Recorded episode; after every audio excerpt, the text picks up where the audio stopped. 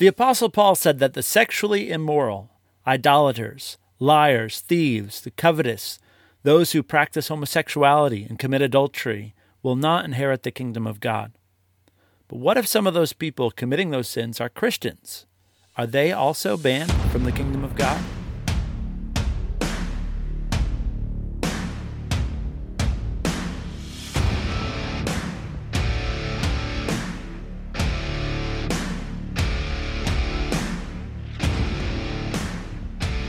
Welcome back to the Faith of the Fathers podcast. I'm your host, Karl Gessler, here to reignite, reignite the faith of the Fathers.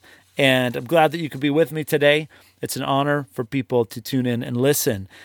The kingdom of God is not a castle in the sky as many people imagine it, a place that we go after we die to some eternal, otherworldly existence. The kingdom of God is the reality of where we're living right now, that God has become king in and through the person of Jesus. God has established his rule and reign on earth as it is in heaven. As Jesus said in the past tense, all authority in heaven and earth has been given to me. And revelation, I know a lot of you are going to say revelation is in the future. I believe it's not revelations, it's revelation. The basic, the, the revelation is a, is a complicated book, um, but the main thrust of it is the revelation of God's Messiah. Jesus. And it says the kingdom in Re- Revelation 11:15 the kingdom of the world has become the kingdom of our Lord and of his Christ, and he shall reign forever. That is past tense. He already, the transfer of ownership or lordship of the world has already happened. Jesus is king, and this is good and unchangeable news. So, whether or not you pray a sinner's prayer or go to church or live a holy life, Jesus is still king. It doesn't change the fact that the kingdom of God has come. But it is uh, certainly possible to live under the realm of a king without enjoying the blessing of, uh, without enjoying his blessing. Uh, and you can also live in rebellion to that rule and reign. You can live as an illegal citizen, or you're not a citizen. You can live illegally within the realm of a king. So that is certainly possible. So just because the kingdom of God is here doesn't mean that you benefit from it automatically. So, how do we benefit from it? How do we inherit the kingdom of God? This is the question that a young, rich Jewish man asked Jesus when he said, Good teacher, what must I do to inherit the life of the age to come? This is traditionally translated, What must I do to inherit eternal life? But for us, the phrase eternal life is a very concrete idea, meaning another world altogether that we enter when we die. That's not what this man is asking about. He is not asking about how do I know when I die I can go to heaven. He's asking about when the Messiah comes and the dead are raised. And that's what they believed in, that the dead would be raised. The Bible says that Jesus is the firstborn from the dead because all the righteous, all those who are in the covenant, which is what this man is asking about. He's asking, How do I know I'm going to benefit from this covenant that God made with our father Abraham? Those who are declared righteous concerning the covenant will be raised from the dead. Jesus is the firstborn of those people. Uh, and this man wants to know Will I be one of those people? Will I inherit the life of the age to come? So, uh, we when we start asking, you know, the Bible is a Jewish book. It's a Jewish proclamation. When we proclaim the gospel as the Bible proclaims it, we are proclaiming a Jewish message. So when we start asking the same questions that the Jews were asking in the first century, we know we're properly understanding the text. And Jesus' response to this young man is not the Calvinist response, as many people think. Jesus says to him, Why do you call me? The first thing he says is, Why do you call me good? No one is good except God alone. For many of us, we believe that Jesus is giving a Calvinistic answer, which is he's trying to tell this man, you can't be good enough for God. You can't do anything, uh, so stop trying. That's, that's what a lot of us believe he's saying there, but I do not believe that myself. Jesus isn't giving a Calvinistic answer. What Jesus is doing is he's setting up this man to accept his answer as God's answer. He's saying, You're coming to me calling me good. So if I'm good and we don't know that only God is good, you must accept that the answer I'm about to give you is God's answer.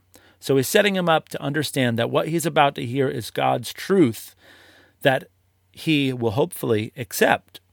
And next, Jesus affirms what this man already believes that in order to benefit from the covenant that God made with Abraham, you must keep the covenant. You must observe the Torah. And this man says he has done that. He has kept the Torah since he was very young, but he knows there's something still lacking. He says, What am I still lacking? Or maybe he hoped that Jesus would say, You're lacking nothing. But Jesus said, You're lacking one thing.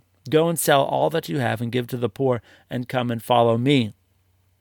And the man walks away sad, which, you know, what Jesus said there could be um, an extrapolation of the Ten Commandments where Jesus says, where God says, Thou shalt not covet.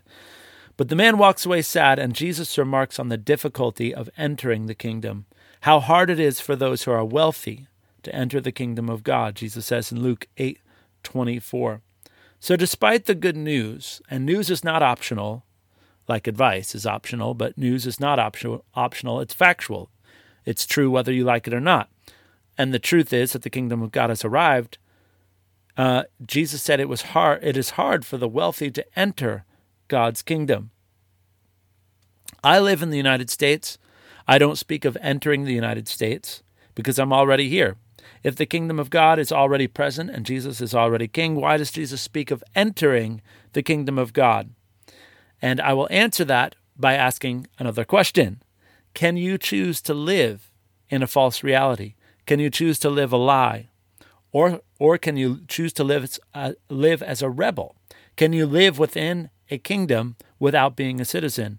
The answer is absolutely yes. You can live under the realm of a king without receiving his benefit, the benefit of his reign. Um, so, uh, the as Jesus preached the kingdom, he was calling people to accept the reality that he was establishing, which is the only reality that God is king and has become king in and through Jesus. Um, the, the a central part of Jesus' kingdom of God campaign was about revealing the true nature of God as opposed to what God's people assumed and anticipated. If we accept the truth, we will enter the kingdom. If we do not accept the truth, we will remain in, in bondage in the kingdom of darkness. Jesus said, You will know the truth, and the truth will set you free. And the truth is that this young man, this young Jewish man, would not accept that God, through his Messiah Jesus, is his security, provision, and happiness. The young man trusted in the lie that his money could give him more than God, and so he refused to enter God's kingdom. So, despite the glorious gospel, which is reality and not an option, it is possible to fail to enter God's kingdom. Or do you not know, Paul says, that the unrighteous will not inherit the kingdom of God? Do not be deceived.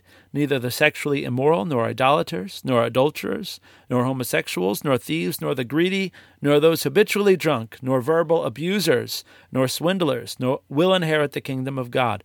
Such were some of you, but you were washed, you were sanctified, but you were justified in the name of the Lord Jesus Christ and in the Spirit of our God. 1 Corinthians 6, 9 through 11, New American Standard Bible. Those who fail to enter God's kingdom do not fail to enter because they weren't good enough or because God rejects them. They fail to enter because they don't want to. Paul clarifies that the church comprises of people who were all these things he listed adulterers, homosexuals, prostitutes, liars, thieves, etc. But they aren't those things anymore. They were baptized into Jesus and changed their identity, which changed their legal status from alien to citizen in the kingdom of God. They entered the kingdom of God. But is it possible for us to go back?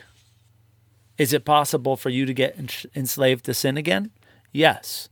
And if you are a slave to something, you are no longer saved. The Israelites who are the foundation of our understanding. They should be the foundation of our understanding of salvation. They were, uh, and another word for salvation is deliverance. They were slaves in Egypt, and they were delivered and brought into freedom through the blood of the Lamb, through the Passover.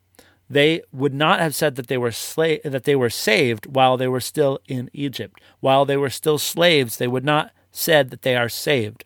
Many of us are saved in uh, a lot of our area, in a lot of life, but there are certain areas of our life that we are still chained to something. And in that area, we are not saved. And I know for a lot of people that's like a panicky, for me to say it like that, that's a panicky, uh, it, it, causes panic because we are so worried about this, um, you know, having my hand stamped like you're going to a festival for getting into heaven we've missed the point altogether. The point is not getting to heaven. The point of heaven, the, the point is heaven getting to you, heaven transforming you. You shouldn't be worried about the final day with whether or not your hand is stamped. You should be concerned with whether or not you are free right here, right now. It is for freedom that Christ has set us free. So don't be subject again to the yoke of slavery. That's what the apostle Paul says. He says, it, obviously, it's possible. He says, don't get enslaved again. It is for freedom that Christ set us free. Salvation is about being free, salvation is deliverance. Jesus said, Truly, truly, I say to you, unless someone is born again, he cannot see the kingdom of God.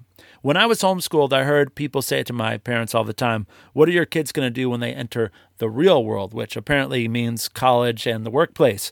And my dad always replied, At what point of normal life do a bunch of adolescents get thrown together for eight hours at a time? And the answer is clearly never again.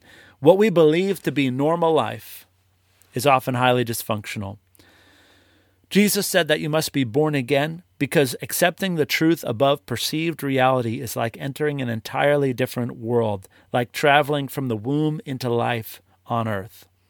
If the gospel is good news, if it's a fact, and it's here, why isn't everyone affected by it? Why haven't we all been changed by it automatically? Why don't why don't some people want it? We justly celebrate the birthdays of humans. Birth is worthy of celebration, but every child born had to go through a kind of death to get here. The old world of the womb passed away, and the new world has come. Being born again requires ending our old life surroundings and identity. So Jesus is calling us the kingdom of God is here, but you can stay in the womb if you want. You can excuse me, you can be you can be stuck in that. You can choose to live in a lie. You can choose to live in deception.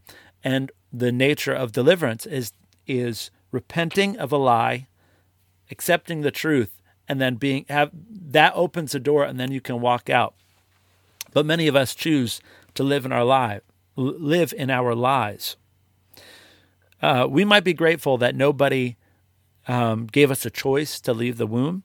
It's the gift of God. Life is the gift of God. Nevertheless, even a baby can resist the life of the age to come. Think about this.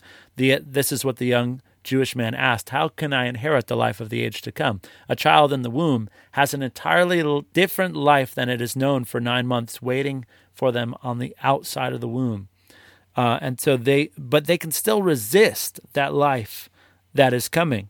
I've prayed with many people over the last couple of years, and I've heard the stories of several women who were traumatized when they were conceived or they had lies hanging over them so that they didn't want the baby that they were birthing.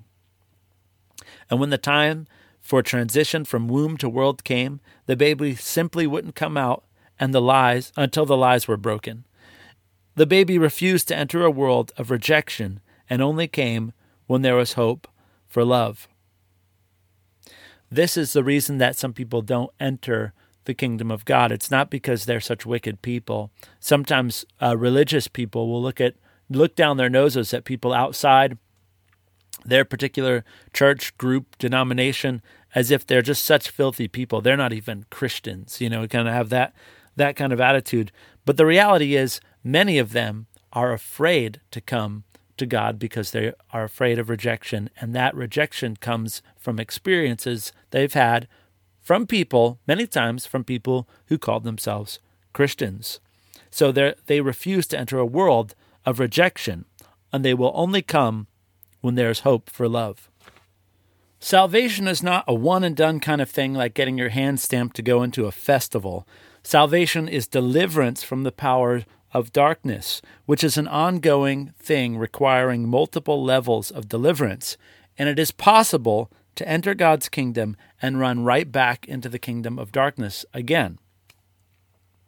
Christians get very panicky over the idea of losing their salvation because of the dualistic, non Jewish presentation of the gospel, which we are used to, that division between heaven, hell, heaven and hell, and where are you going to go when you die eternally.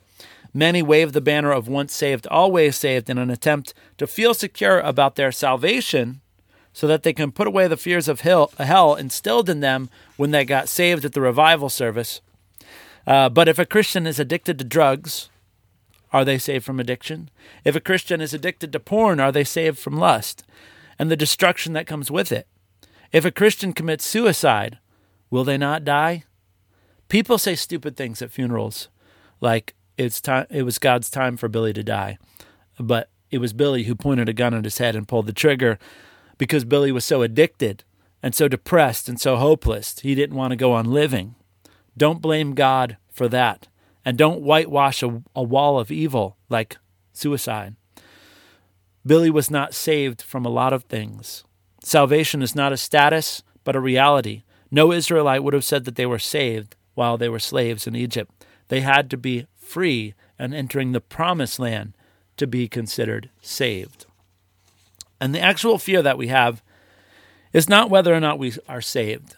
The actual fear that we have is whether or not we are loved. It doesn't take a rocket science or a theological scholar to determine whether or not someone is saved. A simple observation of life can determine whether or not you are saved. Are you depressed? You need salvation from that. Are you addicted? You need salvation from that. Are you bitter? You need salvation from that. The panic over eternal security is a concern about being loved. Am I loved by God while I'm addicted? Yes, I am. Am I loved by God while I commit adultery? Yes, I am. Am I loved by God while I'm a Satanist? Yes, I am. But I am not saved while I'm doing those things. I'm not saved from those things. The you know, uh, am am I saved while I am doing any of these things? No. The obvious answer from observation is no. The Bible's answer is no. The Apostle Paul's answer is no. You need deliverance. And the other, the, the other word for deliverance is salvation. All who call upon the name of the Lord will be delivered.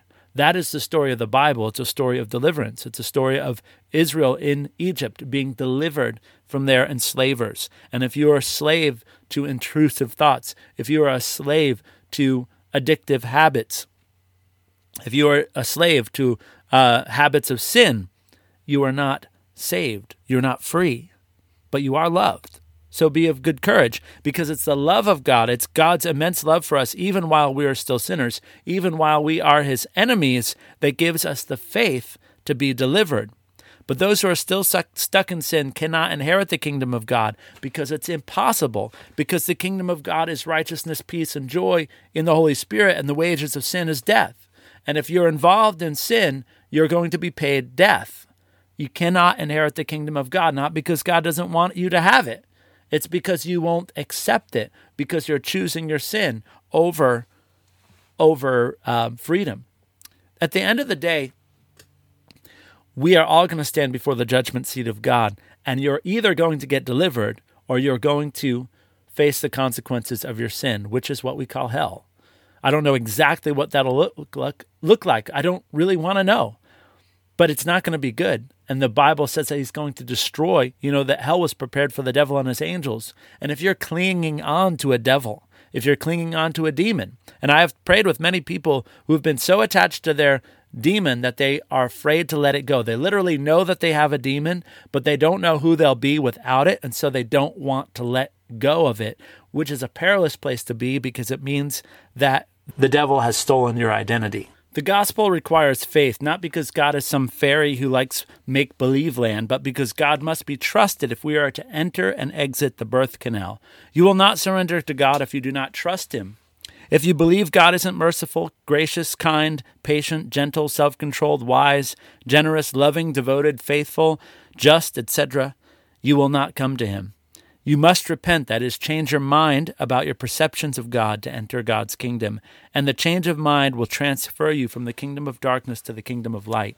Some of the people I've prayed with uh, for deliverance said that afterwards they feel like they were born again, again. And that is actually what has happened. You know, like not in that they had to be rebaptized, but that there was another part of them. When they got saved, you know, if you genuinely got saved, there was a part of you that got saved. But that's the beginning of it. And then there are all these other things where God has not yet had you have not given it over to God yet. And so you kind of lived and it's almost like you got you forgot God because you were so lost in your sin You couldn't uh, you you were you couldn't see him. There was a wall between you. You know, as the scriptures say, there's a your iniquities have made a separation between you and your God. And when you give those over, it's like being born again because that area of your life you have been delivered, you have been saved all over again. It's the fullness, the fullness of salvation. And that is what we're pursuing. So, changing your mind won't kill you, but a death will incur, occur. Changing your mind won't kill you, but it may feel like it. I've prayed with several people, like I said, who have been so used to their demons that they are afraid to let them go. Uh, if you, the, the simple solution is you must be born again in that area of your life, you must be born again. You must change your mind. A death will occur, but it will not be you dying. It will be that life sucking leech called the devil and the false identity he weaved into you. The real you will emerge out of the water as a new creation. So, this doesn't mean you need to be baptized again if you've already been baptized. It just means you need to apply your baptism to that area of your life. If anyone is in Messiah is in the Messiah, there is new creation. Old things have gone, and look, everything has become new. God will not exclude anyone from the benefits of his kingdom. Those who will not enter are those who refuse to enter. So, what do you choose today? What are you holding on to that keeps you from full surrender, and what is holding on to you? This this uh, podcast is not in any way meant to scare you um, about hell. You know that's not that's not the burden of my song. Uh, I don't believe that's the burden of the Bible. The Bible doesn't talk that much about hell. It truly doesn't. Um, it does talk a lot about judgment. And, you know, if you are living in sin right now, it's because you're living out of a lie. The, the sin, the slavery that you're in already is judgment. It is the fruit of a lie. And so you must repent of the lie and be saved from it. And this is the thing, you know, Christians are so, so many Christians are uh, say Christians can't have a demon. And it's just, uh, it's an absolute lie from the pit of hell because that's what's keeping Christians bound. It's pride. Honestly, it's pride. Why can't Christians have demons? If Christians can do what everybody else does, why w- wouldn't they have demons like everybody else does? Jesus said, You will know the truth, and the truth will make you free. If you're believing a lie, if you're living in a lie, you need to be saved from it. And like I said, you know, you may be confused about what I'm saying today because you're so used to thinking of salvation as that rubber stamp on your hand. Don't think of it as a status. Salvation is not a status, it's a reality. You need to be free. The question is not, will I go to heaven when I die? The question is, Am I free right now? Am I bound to fear right now? Am I bound to depression? Am I bound to addiction? Because if I am, I'm going to repent so I can be free. If you don't want to be free right now, what makes you think you're going to want to be free when you die? You are already living out what you believe. And if you are living right now in bondage to something, it's because you haven't wanted badly enough to be set free from it. That can change and it needs to change right now. Every person is going to go through deliverance or they're going to be condemned. That is the option because when you stand before God, who is the truth, you're not going to be able to live in lies anymore. And you're either going to embrace the lie knowing it's a lie, or you're going to accept the truth and receive the deliverance that you could have received right now, but you refused because of your pride or whatever it is. So, Jesus said, You will know the truth, and the truth will set you free. If you right now are not walking in complete freedom, then there's an area of your life where you need deliverance. Maybe you have a demon inside you. Maybe you have a demon oppressing you on the outside of you. Maybe you just believe a lie and it's an open door that a demon could get in. Whatever it is, if there is bad fruit in your life, you need to repent of it and to be set free from it. The kingdom of God is righteousness, peace, and joy in the Holy Spirit. That is your portion. Jesus said, My burden is easy and my yoke is light. If you're carrying a heavy burden, if you're stressed out all the time, you're believing a lie. You're not carrying God's burden. These are areas where we need to repent. So if you recognize in yourself right now, you've got addiction problems, you've got depression, you're fearful of everything, you're you're angry because you're worried about the future, it's time to repent. So, Jesus, right now, I just thank you that your blood sets us free. And I thank you, Lord, that you don't just set us free once, you set us free over and over and over again. I thank you that you died once, and that one death is enough to set us free everywhere and every time we need it. So I just declare, I prophesy to everyone listening, everyone watching today, that you will be free from that addiction. You will be free from that sin. You will be healed of that disease in Jesus' name. By his stripes we are healed. You were not made for slavery, for the yoke of slavery. So do not turn back to the sla- yoke of slavery again. It is for freedom that Christ has set you free. So I just declare to you today, you will be free. Keep pressing on, keep pressing in. If you need someone to walk you through deliverance, leave a comment below and we can set up a time to do that.